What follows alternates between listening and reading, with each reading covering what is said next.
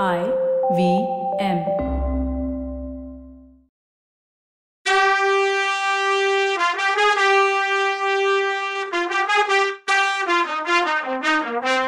வணக்கங்க. நான் கவிதா பேசுறேன். வெல்கம் டு கதை பாட்காஸ்டின் பொன்னியின் செல்வன். இது எபிசோட் நம்பர் நூத்தி எழுபத்தி நாலு. கொஞ்ச நாளைக்கு முன்னாடி வரைக்கும் நாலு பேருக்கு முன்னாடி வர்றதுக்கு கூட கூச்சப்பட்டுட்டு இருந்த இந்த பொண்ணு மணிமேகலை இப்படி வாயாடியே ஆயிட்டாளேன்னு யோசிச்சு பார்த்தா வல்லவன். சரி நரகத்துக்கு போற வழி இருட்டா இருக்கும். சொர்க்கத்துக்கு போற வழி எப்படி இருக்கும்னு கேட்டா மணிமேகலை. ஒரே வெளிச்சமா இருக்கும். கோடி சூரியன் பிரகாசிக்கிற மாதிரி இருக்கும்னு சொன்னான் அவன். அப்படின்னா நரகத்துக்கு போற வழிதான் எனக்கு பிடிக்கும். ஒரு சூரியனே கண்ணை கூசுது. கோடி சூரிய ஒளி கண்ணை குருடா ஆக்கிடுன்னு சொன்னா மணிமேகலை. நரகத்துக்கு போற வழியா போனா முடிவுல நரகத்துக்கு தானே போய் சேரணும்னு கேட்டான் வல்லவன். உங்களை மாதிரி வீர புருஷனை ஃபாலோ பண்ணா நரகப்பாதை வழியா சொர்க்கத்துக்கு கூட போலான்னு சொன்னா மணிமேகலை. உங்களை மாதிரி இளவரசி கைய புடிச்சிட்டு போனா நரகமே சொர்க்கம் ஆயிடும்னா அவன். அப்படி சொல்லிட்டு உடனே உதட்ட கடிச்சுக்கிட்டான். இப்படி சொல்லிட்டோமே இந்த பொண்ணு ஏதோ தப்பா நினைச்சுக்க போறாளேன்னு இருந்தது அவனுக்கு. உங்க கை ஜில்லுன்னு இருக்கத பார்த்தா உங்களுக்கு சொர்க்கத்துக்கு போறதுக்கு இஷ்டம் இல்லை போல. கொலை பண்ற இடத்துக்கு கூட்டிட்டு போற மாதிரி உடம்பு நடுங்குதுன்னா மணிமேகலை. இளவரசி இந்த பாத கடைசியில என்ன கொலக்களத்துக்கு தான் கொண்டு போய் விட்டுடுமோ அப்படின்னு கேட்டான். நீங்க தானே அங்க போயே தீருவேன்னு பிடிவாதம் பிடிக்கிறீங்க. அந்த வேட்டு மண்டபத்துல எத்தனை கொலகாரங்க இருக்காங்களோ தெரியலன்னு சொன்னா மணிமேகலை.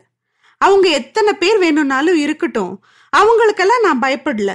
நீங்களும் நானும் ஜாலியா கை கொத்துட்டு இருட்டில் போறத மட்டும் கந்தமரம் பார்த்தான்னு யோசிச்சுட்டு இருந்தேன் அப்படின்னா வல்லவன். நான் உயிரோட இருக்க வரைக்கும் என் அண்ணனால உங்களுக்கு ஒரு கெடுதலும் வராது. நான் கனவு கண்டதுல பாதி இப்போ உண்மையா நடந்திருக்கு. இன்னும் பாதியும் நடந்தாலும் நடக்கலாம். யார் கண்டான்னு சொன்னா மணிமேகலை. அப்ப யாரோ கதவை பூட்டுற சத்தம் கேட்டுச்சு. ரெண்டு பேருக்கும் பக்குன்னு ஆச்சு. வேட்டு மண்டபத்து பக்கத்துல வந்துட்டோன்னு ஹஸ்கி வாய்ஸ்ல சொன்னா மணிமேகலை. இவங்க நின்ன இடத்துல இருந்து கொஞ்ச தூரத்துல வெளிச்சம் தெரிஞ்சது. வர வர வெளிச்சம் இவங்களை நெருங்கி வந்துச்சு. மணிமேகலை வல்லவன் கைய விட்டு விலகி நின்னா. அடுத்த நிமிஷம் ஒரு கையில விளக்க தூக்கி பிடிச்சிட்டு இன்னொரு கையில முறுக்கி திருகின வேலைப்பாடு உள்ள கத்திய வச்சுட்டு இடம்பன்காரி அவங்களுக்கு முன்னால வந்தான். இவங்கள பார்த்ததும் கொஞ்சம் அதிர்ந்து போன மாதிரி தெரிஞ்சது. ஆனா அவன் எப்படி வேணும்னாலும் வேஷம் போடுவான்னு தான் ரெண்டு பேருக்கும் தெரியுமே. அம்மா என்னது இது? இந்த இருட்டுல தனியா வர்றீங்க? இந்த அடிமை கிட்ட சொன்னா விளக்கு எடுத்துட்டு கூடவே வந்திருப்பேனே. எங்க கிளம்புனீங்கன்னு கேட்டா இடம்பன்காரி அதுக்கு மணிமேகலை இடும்பா மலையமான் படை எடுத்துட்டு வர்றதா செய்தி வந்திருக்குல்ல? அதனால மதில் வாசல் சுரங்க வாசல் எல்லாம் பத்திரமா பூட்டி இருக்கான்னு பாக்குறதுக்காக வல்லத்து இளவரசரை கூட்டிட்டு வந்தேன்னு சொன்னான். அதிசயமா இருக்குமா? நானும் அதை தான் செக் பண்ணிட்டு வர்றேன்னு சொன்னான் அவன். அப்படிதான் இருக்கணும்னு நினைச்சே இடும்பா. நாங்க வரும்போது கொண்டுட்டு வந்த விளக்கு வழியில விழுந்து அணைஞ்சிருச்சு. இங்க கொஞ்சம் வெளிச்சம் தெரிஞ்சது. நீயா தான் இருக்கணும்னு நினைச்சு மேல வந்தோன்னு சொன்னான். சின்ன எஜமான் பார்க்க சொன்னாங்க. அதான் போய் பார்த்துட்டு வந்தேன். எல்லாம் பூட்டி இருக்குமா? திரும்பி போலாமான்னு கேட்டான் அவன். உன் கையில இருக்க விளக்க கொடுத்துட்டு நீ போ. இந்த வல்லத்து இளவரசருக்கு வேட்ட மண்டபத்துல இருந்து ஒரு வேலாயுதம் பொறுக்கி எடுத்துக்கணுமா? இவரோட வேல் கொள்ளிடத்துல போயிருச்சான். ஒருவேளை யுத்தம் வரலான்னு சொன்னா அவ. ஆமா அம்மணி யுத்தம் வந்தாலும் வரலாம். அதனால வேத்து மனுஷங்களை வேட்ட மண்டபத்துக்குள்ள கூட்டிட்டு போறது அவ்வளோ நல்லா இல்ல உங்களுக்கு தெரியாது ஒன்றும் இல்லை நான் ஒன்றும் சொல்ல தேவையில்லைன்னு பவ்யமா முடிச்சான் இடும்பன்காரி. அது உண்மைதான் இடும்பா. ஆனா இவர் வேத்து மனுஷர் இல்லைல்ல. சின்ன எஜமானோட பெஸ்ட் ஃப்ரெண்டு இன்னும் ஏதாவது புது உறவு வந்தாலும் வரும். நீ விளக்க கொடுத்துட்டு போன்னு சொன்னான் இடும்பன்காரி வேண்டா வெறுப்பா விளக்க அவகிட்ட கொடுத்துட்டு போனான் வந்தியத்தேவனும் மணிமேகலையும் மேல நடக்க ஆரம்பிச்சாங்க. எங்க இருந்தோ ஒரு ஆந்த குரல் கேட்டுச்சு. இது என்ன? அரண்மனைக்குள்ள ஆந்த எப்படி வந்துச்சுன்னு கேட்டா மணிமேகலை.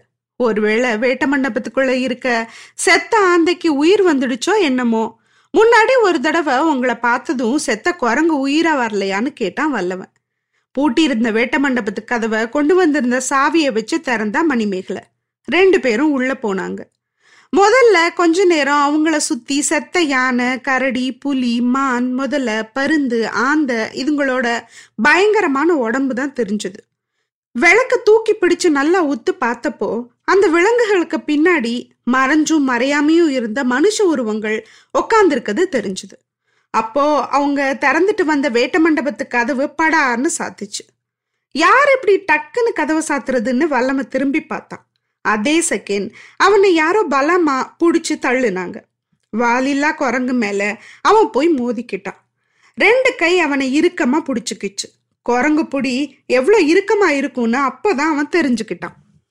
அவனோட இடுப்புல இருந்த கத்தியை அவனால எடுக்க முடியல. இந்த பக்கம் அந்த பக்கம் அவனால திரும்ப கூட முடியல. இது குரங்கோட கையா இல்ல மனுஷ கையான்னு அவனுக்கு தெரியல. ஆனா அவ்வளோ பலமா அவனை பிடிச்சிக்கிச்சு. இன்னும் ரெண்டு கை அவனோட இடுப்பு கத்தி ஆவுத்து எடுத்துக்கிச்சு. இந்த நேரத்துல ஐயோன்னு அலறிக்கிட்டு அவன் பக்கத்துல வந்த மணிமேகலையை பார்த்து அந்த கத்தி நீண்டுச்சு. சத்தம் போடக்கூடாது. கொஞ்ச நேரம் சும்மா இருந்தா நாங்க சொல்றபடி கேட்டா உங்க ரெண்டு பேரோட உயிருக்கும் ஒன்றும் ஆகாது. சத்தம் போட்டீங்களோ? ரெண்டு பேர் உயிரும் போயிடும். முதல்ல இந்த அதிக பிரசங்கிய தான் போடுவோம் அப்படின்னு சொல்லிச்சு ஒரு குரல். அது ரவிதாசன் குரல்னு வல்லவனுக்கு புரிஞ்சுது. இளவரசி சும்மா இருங்க. இவங்க எதுக்காக வந்திருக்காங்க? என்னதான் சொல்றாங்கன்னு கேட்டு தெரிஞ்சுக்கலான்னு சொன்னா வல்லவன். வந்தியத்தேவனை வாலில்லா குரங்கோட சேர்த்து கட்டினாங்க. அவனுக்கு பக்கத்துல செவுத்துல மாட்டியிருந்த கலைமான் கொம்புங்களோட சேர்த்து மணிமேகலைய கட்டினாங்க. மந்திரவாதி நான் தானே உங்க எதிரி? இளவரசியை ஏன் கட்டுறீங்க? அவங்கள விட்டுடுங்கன்னு சொன்னா வல்லவன். ரவிதாஸ் அவனை பார்த்து கொஞ்சம் பொறுப்பா. ஏகப்பட்ட தடவை நீ எங்க விஷயத்துல தலையிட்டு இருக்க ஒவ்வொரு தடவையும் நாங்க உன்னை உயிரோட விட்டு வச்சோம். ஆனாலும் நீ எங்களை ஃபாலோ பண்றதை நிறுத்தவே இல்லை அப்படின்னா. அதுக்கு வல்லவன் சிரிச்சான். அப்போ ரவிதாசன் என்னப்பா சிரிக்கிற? வாலெல்லாம் குரங்க கட்டி பிடிச்சுக்கிட்டு இருக்குது. அவ்வளோ குதூகலமா இருக்கான்னு கேட்டான்.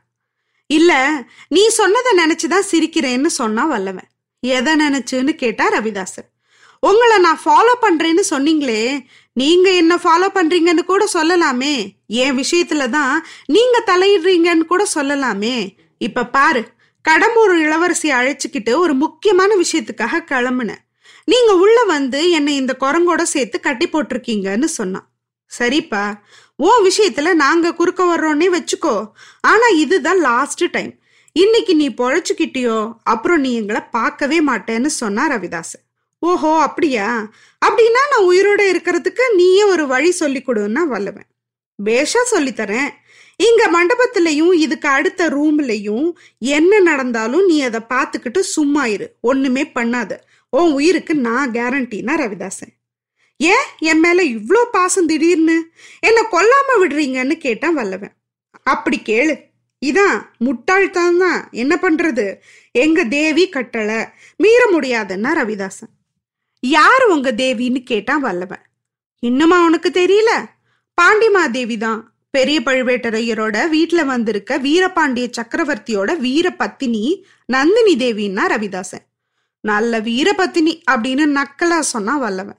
சி எங்க தேவிய பத்தி ஏதாவது சொன்ன? அவ்வளோதான். ஜாக்கிரதைன்னு சொன்னா ரவிதாசன். நானா தப்பா சொல்றேன்? புருஷன் வீட்டுல இருக்கவங்கள நீ தானே வீரபாண்டியன் பொண்டாட்டின்னு சொல்ற? அப்படின்னு நெருக்குன்னு கேட்டான் வல்லவன். அதனால என்ன? ராமனோட பத்தினி சீதை போய் ராவணன் வீட்டுல கொஞ்ச நாள் இருக்கலையா? அப்படின்னு நியாயம் பேசினா ரவிதாசன். ராமர் போய் சீதா தேவியை அழைச்சிட்டு வந்துட்டாரேன்னா வல்லவன். நாங்களும் எங்க பாண்டிமா தேவிய கூட்டிட்டு போகத்தான் வந்திருக்கோம். அவங்க பழுவூர் அரண்மனையில என்ன விஷயத்துக்காக சிறப்பட்டிருந்தாங்களோ அது இன்னைக்கு முடிய போகுதுன்னு சொன்னார் ரவிதாசன். என்ன விஷயம்ப்பா அது அப்படின்னு கேட்டான் வல்லவன். கொஞ்ச நேரம் பொறுமையா இருப்பா உனக்கே தெரிய வரும். உன் குசும்ப இங்க காட்டினா நீ மட்டும் இல்ல இந்த பொண்ணும் போய் சேர்ந்துடும்னு எச்சரிச்சு வச்சான் ரவிதாசன். இப்படி சொல்லிட்டு ரவிதாசன் எதிர்ப்பக்கம் செவித்துக்கிட்ட போக போனான். மந்திரவாதி இன்னும் ஒரே ஒரு விஷயம் மட்டும் சொல்லிட்டு போன்னு சொன்னான் வல்லவன். ரவிதாசன் திரும்பி பார்த்து தம்பி இனிமே என்ன மந்திரவாதின்னு கூப்பிடாது. முதல் மந்திரின்னு மரியாதையோட சொல்லணும்னா ஐயா நீங்க எந்த நாட்டோட முதல் மந்திரின்னு நக்கலா கேட்டான் வல்லவன். தெரியாதா உனக்கு? பாண்டிய மகா சாம்ராஜ்யத்தோட முதல் மந்திரி. பள்ளிப்படைக்கு பக்கத்துல நடந்த பட்டாபிஷேகத்தை தான் நீ பார்த்துட்டு இருந்தியேன்னு சொன்னார் ரவிதாசன். பார்த்துட்டு தான் இருந்தேன். அது கனவுன்னு இல்லை நினைச்சேன். உண்மையாவே நடந்துச்சா அப்படின்னா. அதனாலதான் நீ யார்கிட்டயும் அதை பத்தி சொல்லவே இல்லையான்னு சிரிச்சான் ரவிதாசன். ஒரு ரெண்டு பேர்கிட்ட சொன்னேன். அவங்க என்ன பைத்தியக்காரன்னு சொன்னாங்க. நான் ஏதோ கெட்ட கனவு கண்டேன்னு சிரிச்சாங்கன்னு சொன்னா வல்லவன். இத கேட்டது ரவிதாசன் சிரிச்சுக்கிட்டே அவங்க அப்படியே நினைச்சுக்கட்டும். நீ வெளியில சொன்னதை யாரும் நம்ப மாட்டாங்கன்னு தான் உன்னை நாங்களும் உயிரோடு விட்டோம்னு சொன்னான். அது மட்டும்தான் என்ன உயிரோடு விட்டதுக்கு காரணமா என்ன? அப்படின்னு கேட்டான் வல்லவன். வேற என்னன்னா அவன் உங்க ராணி சொன்னதுனால தானே விட்டீங்கன்னு சொன்னான். இப்பவும் அவங்க என்னை விட சொல்லி சொல்லுவாங்கன்னு சொன்னா வல்லவன். அவங்க சொல்லுவாங்கன்னா அது வரைக்கும் உக்காந்துட்டுரு அப்படின்னா ரவிதாசன். அப்ப வல்லவன் மந்திரவாதி உங்க ராணி என்ன அவசரமா கூட்டிட்டு வர சொல்லி இந்த கடம்பூர் இளவரசி கிட்ட சொன்னாங்களாம். அதனாலதான் நாங்க ஒன்னா வந்தோம்னு சொன்னான். ஏன்பா ராணி ரூமுக்கு போறதுக்கு தான் வேற வழி இருக்கே. இதுல ஏன் வந்தேன்னு கேட்டா ரவிதாசன். அத பத்தி நான் உங்ககிட்ட சொல்லணும்னு அவசியம் இல்ல. ராணி கிட்ட சொல்லிக்கிறேன்னா வல்லவன். அப்போ ராணி வர்ற வரைக்கும் உக்காந்துரு அப்படின்னு திரும்ப சொன்னார் ரவிதாசன். மந்திரவாதி என்னையும் சம்புவரையர் மகளையும் கட்ட ஊத்து விட சொல்லு. இல்லைன்னான்னு வல்லவன் சொல்லும்போது ரவிதாசன் இல்லைன்னா என்ன பண்ணுவேன்னு கேட்டான். இந்த மண்டபமே அதிர்ற மாதிரி சத்தம் போடுவேன்னு சொன்னா வல்லவன். அப்படி சத்தம் போட்டா எங்க கையெல்லாம் என்ன பூ பறிச்சுட்டு எடுக்குமா மூணு வேலும் ஒரே நேரத்துல பாயும் ஜாக்கிரதைன்னா ரவிதாசன். வல்லவன் அப்பதான் சுத்தி முத்தி பார்த்தான். மூணு பேர் கையில வேலோட ரெடியா இருந்தாங்க. தம்பி நீ ரொம்ப கெட்டிக்காரன். உன்னை எங்க கூட சேர்த்துக்கணும்னு ஆசை கூட எனக்கு இருந்துச்சு. ஆனா அந்த பழையாறை மோகினியோட அன்பு வலையில நீ விழுந்துட்ட. போனா போகுது இப்பவாவது புத்திசாலித்தனமா பொழைச்சுக்கோ. சத்தங்கித்தம் போட்ட உன் சாவு உன் கையிலன்னா ரவிதாசன். மணிமேகலையும் இவனையும் கட்டி வேற வச்சுட்டாங்க. இனிமே இவனுங்க கிட்ட இருந்து எப்படி தப்பிக்கிறது? எப்ப இளவரசரை காப்பாத்துறது? என்னமோ போடா மாதவா. ஏன்டா உனக்கு மட்டும் இப்படிலாம் நடக்குது? அடுத்த எபிசோட்ல என்ன நடக்குதுன்னு பார்க்கலாம். அது வரைக்கும் நன்றி வணக்கம்.